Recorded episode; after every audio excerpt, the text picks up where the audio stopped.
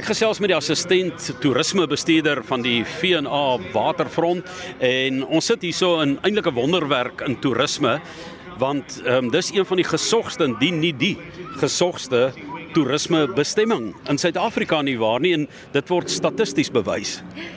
Ja, inderdaad so. Ehm um, Suid-Afrikaanse toerisme het 'n 'n statistiese verslag wat hulle elke jaar uitreik wat ehm um, al die bekende attraksies lys en en ons is bevoorreg genoeg om elke jaar bo te wees. Maar dit kom nie sonder harde werk nie. Ons moet heeltyd na onsself kyk en ehm um, wat besoekers nodig het. So ons vernuwe onsself die hele tyd. So elke Desember vakansie wanneer binnelandse besoekers kom, sal hulle sien daar's iets nuuts. Daar's nuwe vermaaklikheid of 'n nuwe ervaring, nuwe restaurante. Rosita, ons sit nou hier, dis wêreld rugby beker in Japan, maar julle is nie uitvoering nie. Ons sit hier by die groot wiel en uh, naby die amfitheater en julle het groot skerms hier op want julle weet die behoefte van mense is belangrik. So uh, julle kyk altyd wat gaan aan in Suid-Afrika, wat gaan aan in die wêreld en dan is julle in pas daarmee. Julle probeer nie op 'n eilandjie funksioneer hier nie, maar julle het ook 'n uh, fyn uitgewerkte program in die vakansieseisoen wanneer die V&A waterkant volgepak word van besoekers van oor die wêreld en van die binneland en ander dele van Suid-Afrika. 60% van ons besoekers is Kaapenaars en dit is vir ons altyd belangrik om na hulle eerste om te sien want dit voel vir ons of internasionale besoekers wil gaan waar plaaslike besoekers is en die plaaslike ervaring te hê. Maar ons besef ook dat wanneer mense uitgaan, hulle nog steeds in voeling wil bly met wat aangaan soos om nie die rugby te mis as hulle Saterdagmiddag kom nie, wat dalk 'n goeie platform is byvoorbeeld vir mans om 'n bietjie te kom sit, drink 'n biertjie, kyk die rugby terwyl die vrouens so 'n bietjie um retail therapy het. Jy weet my uh, kop is nou die hele tyd hier oor die gesinne wat ek sien wat hier verbyloop. Ehm um, is daar byvoorbeeld vakansieprogramme gerig op die gesin en op kindertjies wat hier vermaak moet word? Ja, verseker. Ons sien onsself as 'n buurt van die stad en jy moet aktiwiteite kan doen wat jy in jou buurt sal doen. So veral vakansietye wanneer kindertjies so bietjie meer tyd het en ouers bietjie meer frustreerd raak, maak ons seker dat daar 'n goeie program is ten opsigte van die amfitheater by ons verskillende attraksies. Een waarvan ouers nie altyd sal weet nie, byvoorbeeld is by Zaitsmoka, die kunsmuseum vir kontemporêre kunste en hulle het elke vakansie 'n lekker kunsprogram vir kinders. En mense sal dink dat Zaitsmoka verskriklik duur is, so dan moet jy dit betaal plus die aktiwiteit, maar glad nie. Dit is 'n um, gratis toegang op 'n woensdagoggend vir plaaslike besoekers. Eintlik besoekers van reg oor Afrika. Jy moet net jou paspoort of jou ID-dokument saamvat. Julle wil natuurlik vermaak gee wat ook Suid-Afrika weerspieël. So julle het iets van die Kaap, ek het al gesien hierso dat die Kaapse klopse baie lekker deurloop hierso en jou daai gevoel gee, maar dan is hier ook Afrika tromme. Julle het ehm um, kunstenaars wat op die amfitheater optree, allerlei style, ehm um, so die diversiteit van Suid-Afrika is ook belangrik lyk like vir my in julle beplanning. Ja, verseker.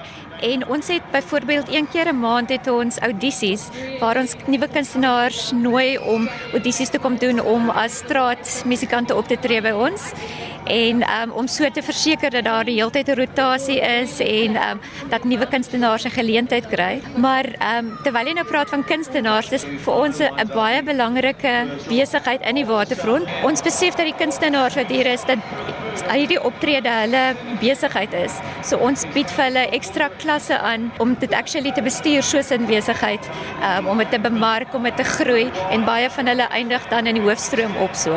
Vertel ons vinnig, ehm um, hoekom is dit so 'n gewilde toerisme bestemming? Watse uh, forme van dienste word hier gelewer dat mense van oor die wêreld hier wil uitkom? Ek dink die feit dat dit autentiek is. Ons werk in 'n werkende hawe soos wat dit oorspronklik was. En toe ons met die ontwikkeling begin het, het ons nie net begin om nuwe geboue te bou nie. Ons het gevat wat hier is en dit uh, en dit net gerestoreer en so jy kry nog steeds daai oorspronklike gevoel terwyl daar al die moderne goed is wat jy nodig het soos die winkels. Ons is ook baie maklik toegankbaar vir verskillende tipe vervoer. En dan een van die goed wat vir my na in die hart lê is die publieke spasies dit voel vir my met ehm um, stedelike vernuwing of of stedelike groei deesdae. Ehm um, groei stede so vinnig dat mense se spasies by hulle huis, maar ook publieke spasies al hoe minder raak.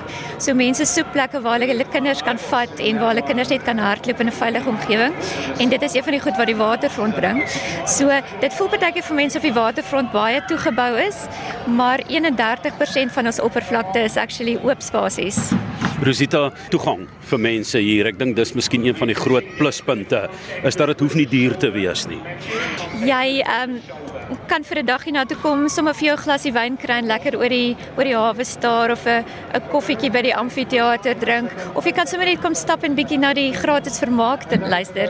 Hier's gratis vermaak dwars deur die jaar en ook mense sê baie keer met die parkering is duur, maar dit hang af waar jy parkeer. As jy so 'n bietjie verder van die inkoopsentrum af stop, dan kan jy baie goedkoop betaal vir 'n 4 ure is, is iets soos R20 byvoorbeeld. Dan iets anders. Jy weet as jy nou oor see gaan, dan soek mense altyd inkopie paradyse en hier is 'n verskeidenheid van goed. Hier is ehm um, boutiekwinkels, hier is gewone kettingwinkels, hier is lieflike restaurante en dan is daar toeganklike restaurante. Dis alles asof dit gemaak is nie net vir die rykstes van die rykes nie, maar ook vir gewone mense. Daar's 'n wonderlike kombinasie van mense wat hier rondloop.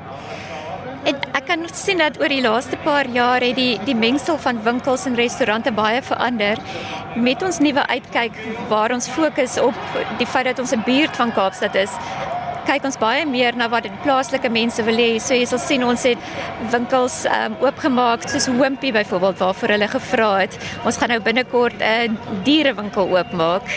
So regtig goed waarvoor die plaaslike mense voorvra en wat hulle byvoorbeeld na hulle eie winkel naby hulle winkelsentrum naby hulle huis sou gegaan het. Ek is nou al so opgewonde. Ek kyk nou die hele tyd man. Ek luister nie lekker wat jy sê nie want ek wil op daai wiel kom. ken jy iemand daan wie jy my kan voorstel? ja, Johan, ek ken vir die bestuurder Talita Green Green. So ek sal jy met gragtige geoorstap en dan stel ek jou voor aan haar.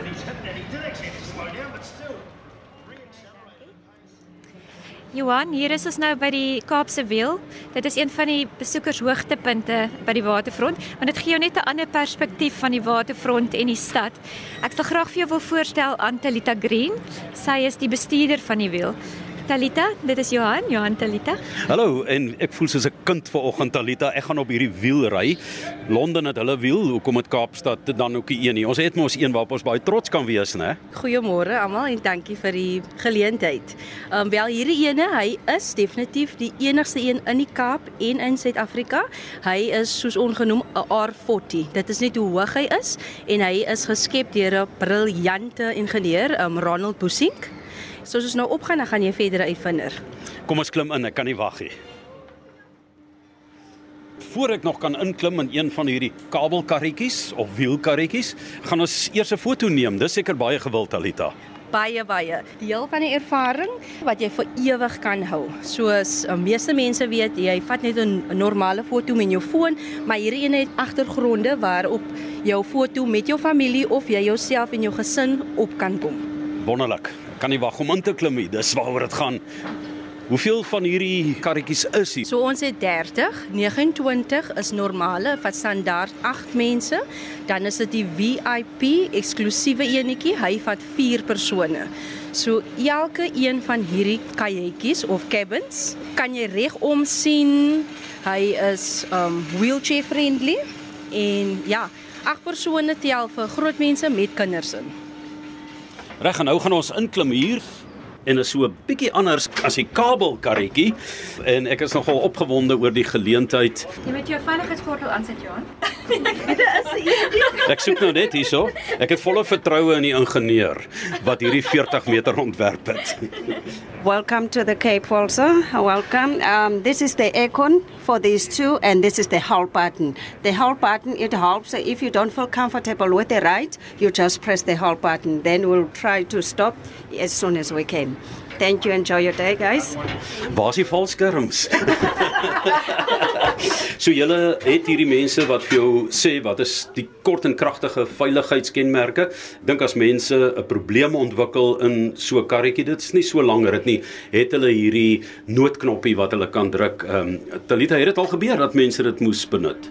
Ja, hulle het ehm um, dis sommige kere wanneer mense hulle is nie eintlik gewoond aan die hoogte nie en nou kan jy nog reg om jou sien. Maar daar is 'n program van hierdie kant reg af. Ons noem dit die control booth waar die operator hy sit, hy lees alles op sy skerm en hy sal vir die span wat onder is laat weet dat G2 wat ons nou in is, ons noem hom G2, ons hom kort en kragtig. Hulle moet afgehaal word onmiddellik. Die deure sal oopgemaak word vir jou en hulle sal vir jou vra wat is fout? Wil jy aangaan of wil jy nie aangaan nie? Dis absoluut ongelooflik om hierdie perspektief te kry vanuit die hoogte van die uh hele waterkant hierso. Ek dink mense sit baie keer in 'n restaurant en dan het hulle hierdie visie voor hulle, maar hier kry jy 'n fenominale uitkyk na Tafelberg se kant toe. Daar is Vlaaberg, Synheuwel. Uh, dit is fenomenaal en om dan ook te sien hoe lyk die uitleg eintlik van al hierdie verskillende kaaie en die dokke. Ehm um, dit is 'n wonderlike ervaring. Hoeveel ritte doen julle ongeveer in 'n jaar? Ons doen per mens kan ek sê ons doen 'n kwart miljoen, maar om te sê op 'n dag, so hierdie wiel kan 236 mense op een slag neem. Een slag gaan vir 9 minute. So ons is oop van 10:00 die oggend tot 11:30 die aand. So maal 236 maal 9 minute vir die dag. So ons hardloop op hours, noem ons dit. So hy hardloop vir 12 ure 'n dag heeldag. So in die oggende van 6:00 die oggend tot 10:00 die oggend het ons 'n maintenance span. Hulle werk op die wiel elke liewe dag. Daar is safety checks elke liewe dag. Ons mag dit nie nie doen nie. Al evacuate hulle vir Waterfront. Ons moet nog altyd ons safety check doen eerste. En hoe lank is 'n totale rit wat 'n mens kan onderneem? 9 minute. 9 minute 4 rondes. As jy nou die VIP ene vat of die Skydine, Picnic in the Sky, die ene waar jy kan eet wat jy jou tafel kry, jy kry jou glas, jy kry jou borde, jou messe, jou peper, jou sout, hulle gaan 8 keer om. En hoe lank is dit dan omtrent? 20 minute. Goed, en kan jy in 20 minute trou en verloof raak ook op hierdie wiel? Definitief, ons het nou net Saterdag 'n uh, paartjie gehad wat verloof geraak het op die wiel. Hy het baie baie nervus die ouetjie, maar hy het gesê, "Weet jy, ek het nou geluister, ek het gekyk wat op die media is ek is hier laat ek dit net doen. So daar's baie spontane verlovings, dan's daar beplande verlovings. So ons sien eintlik die ring nog voor die misses.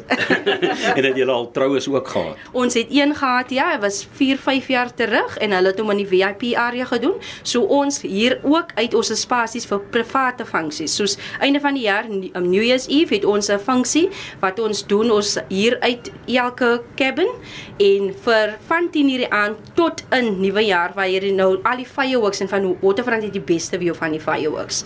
Kry jy gratis drankies en eetgoedjies en jy betaal net vir 6 mense wat ingaan wees vir die prys wat ons op die um, webwerf sit en is nie oop vir die publiek nie. Wel, dit is eintlik 'n fenominale ervaring wat 'n mens dan kan kry. Is dit belangrik om voor die tyd te bespreek of kan 'n mens maar net hier aankom, hanteer jy hulle groepe of hoe werk dit? So ons doen groepe Ons doen ook as jy kom, die wag in die lyn is 3 minute, dan as jy die eerste rit gemis het, dan wag jy jou 9 minute. So in totaal jy spandeer 12 minute hier by die Cape Wheel. Groepe, hulle kan as hulle nie wil betaal nie omdat dit is baie mense, dan moet hulle nog staan en wag in die lyn. Ons doen 'n STO prys vir hulle, so hulle betaal omdat hulle meer as 10 is. Dis wat ons noem as 'n groep meer as 10. Verskillende klein um afslaggie dan die normale pryse wat ons sou het. Talita, mense wat hier opgaan, moenie bang wees nie. Dis nou ek dink die derde keer wat ons nou omgaan. Dis nie iets wat soos by wat hulle by die ou dae by die skou gehad het. Jy weet, dit ruk jou maag en jy jy word eintlik op so 'n tipe rit gestuur. Dis baie rustig met die lieflikste uitsigte, hè?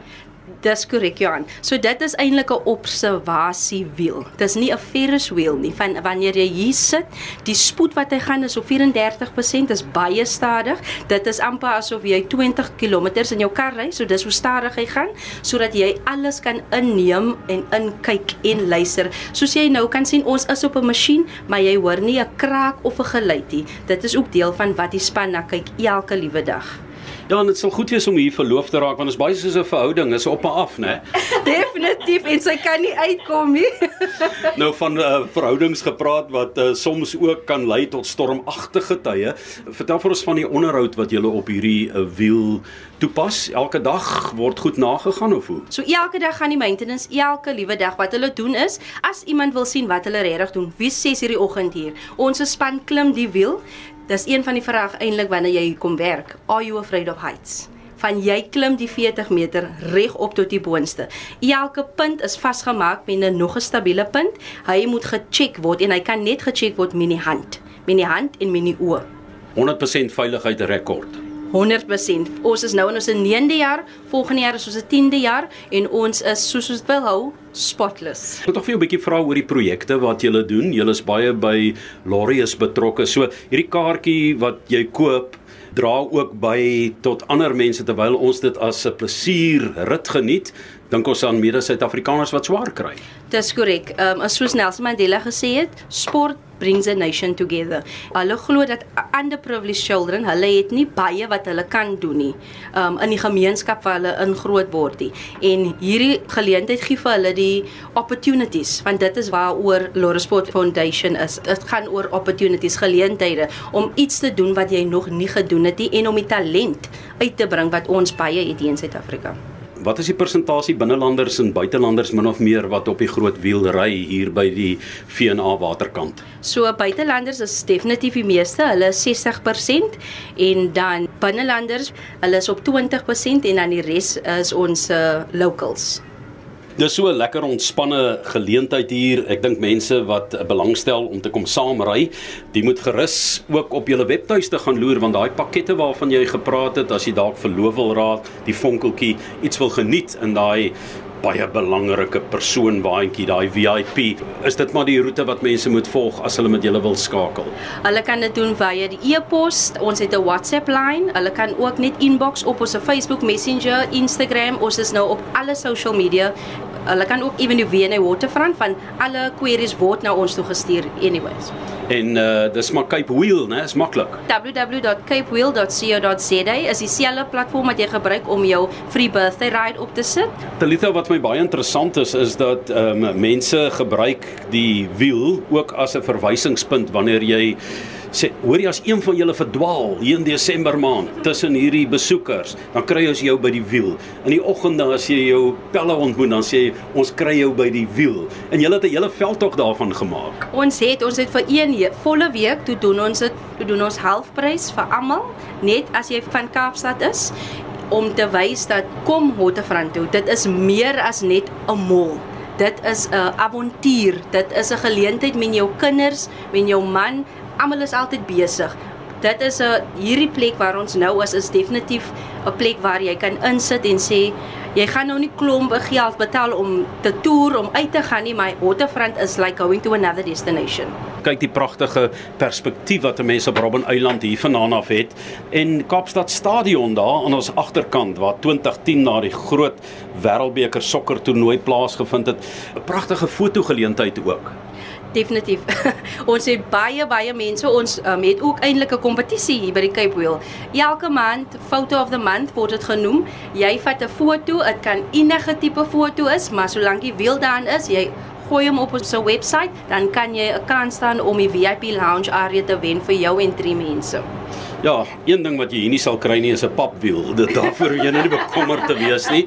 En ehm um, soos ek sê, jy sien die die wonderlike perspektief van die hele VNA waterkant en hoe dit uitgebrei het. Die wiel het eers so rukkie op 'n ander plek gestaan en voor hom geskuif het hiernatoe en hy's nou lyk my half permanent hier langs die amfitheater, né? Ja, dit was toe hulle begin het, toe was dit um, reg oorkant by die um, kanaal, maar nou van dat hy hierdie kant toe beweeg het, hy is definitief deel van Waterfront asof hy gegroei het uit die grond uit. En Talitha moet heerlik wees. Dis nou Talitha Green van Cape Wheel met wie ek gesels hier op die Kaapse wiel en 40 meter hoog. Ons is nou besig om af te sak. Ons gaan uh, nou uitklim. Ehm um, dit moet ongelooflik wees om te sien hoe hierdie toerismebedryf gegroei het en om deel te wees van die gewildste toerismebestemming in Suid-Afrika. Nee, dit is ons voel definitief nie net ons wat um, bestuurders is nie, maar die geleentheid vir ons uh, staf. So wat ons ook met hulle deel is, hulle ontmoet soveel verskillende nasionale en hulle leer nou groete soos Italiaans, French, Duits, German om jou eie staf die geleentheid te gee om daai te ervaar is iets wat ek voel geen ander werklik gedei nie. Wat dan net gebeur as Suid-Afrikaners wil kom kuier terwyl hulle moet ehm um, uitklim? Wat is die spesiale tariewe vir hulle. Jy het gesê hulle kan sekere dae van die week kom. So dit is R155 per adult en kinders is van 4 tot 17, hulle is R75. Pensionaars is Dinsdae en Woensdae R80 en vir enige ander, as dit jou verjaarsdag is, bring net die identiteit dokument en jy kry vir nie drukkie. Uh hoeveel keer mag ek in 'n jaar verjaar? Dan hang net van jou sak af, né? Nee? Thank you very much, guys, on that side. Please enjoy your day. Thank you. Bye. En ons het pas uitgeklim hierso. Dit is 'n fenominale ervaring om die Kaapse wiel hierso te bereis en hier staan hulle met die fotos. Ons is teen so 'n groen skerm afgeneem en dan het julle nou spesifieke fotos hierso, Talita wat mense soos jy sê vir 'n ewige herinneringe kan saamvat. Dis korrek ja. Na die rit, jy het die opsie, jy kan hom vat of nie, maar hulle maak seker dat elke kliënt wat op die rit was, kan sien dit is hoe hulle fotos lyk. Jy het vir Wena Waterfront, jy het vir Tafelberg, die hotel, alles wat vir jou wys wanneer jy daar op gaan. Hier in 'n pakkie vir jou om te hou vir ewig. Rosita, dit was nou absoluut fantasties om saam met Talita te reis. Dis Talita Green hier by die Kaapse Wiel en ek dink die seisoen lê voor. Daar's 'n opgewondenheid en vertel vir ons vinnig van julle program en waar mense meer kan uitvind wat in die VNA waterkant wil kom kuier. Ja, ons het uh, ons program klaar gefinaliseer tot Februarie volgende jaar En as enigiemand in na die detail wil gaan kyk, dit is op ons webblad www.waterfront.co.za en ons het 'n baie lekker program wat voorlê in terme van ouma tot kleinkinders. Dit is gratis konserte, daar's flieks onder die sterre. Ehm um, ons het kindervermaak. Ons het 'n Kersvertoning wat voorlê, 'n massiewe groot Kersboom. So hulle moet asseblief kom as hulle nie weet wat om te doen nie, kom net na ons toe. En vir die kinders is dit ook altyd baie lekker om 'n hawe rit te kan onderneem. So hier waar ons staan is my so half die hartklop. Ons is by die wiel, ons is by die amfitheater. Hier kan jy op hierdie plesiervaarte ook vertrek. Daar's soveel dinge om te doen. So dit alles kan jy daar kry. En wat vir my opvallend is, is die manier waarop jy energie gebruik hier. Jy het sopas 'n voertuig voor ons kom parkeer en weggetrek en ons het dit nie eers gehoor nie. Ja, volhoubaarheid is 'n baie groot kern van hoe ons die waterfront bestuur. Wat nogal interessant is is dat um, gedurende die droogte tyd het ons ons waterbestuur so laag gekry dat 60% minder verbruik is wat ons gewoonlik en gedurende daai tyd het die voetspoor van die waterfront gegroei, maar die waterverbruik het nog steeds afgeneem en ons doen dieselfde met elektrisiteit. Een ding wat tog vir my interessant is is verkoeling van die nuwe geboue. In plaas daarvan dat ons elektriese ligversorgers gebruik, gebruik ons die koue water van die oseaan om deur die geboue te spoel en dan die geboue so af te koel. Dis die voordeel en die elektriese taxi wat nou hier verby ons gery het wonderlik. Net weer julle webtuiste as die mense die seisoen so bietjie wil beplan watter dale hiernatoe wil kom, wat hulle wil doen en hoe hulle hulle swaar verdiende tyd kom spandeer by die VNA Waterkamp. www.waterfront.co.za Saterdagoggende in Reis sonder grense van 10uur op rsg.co.za.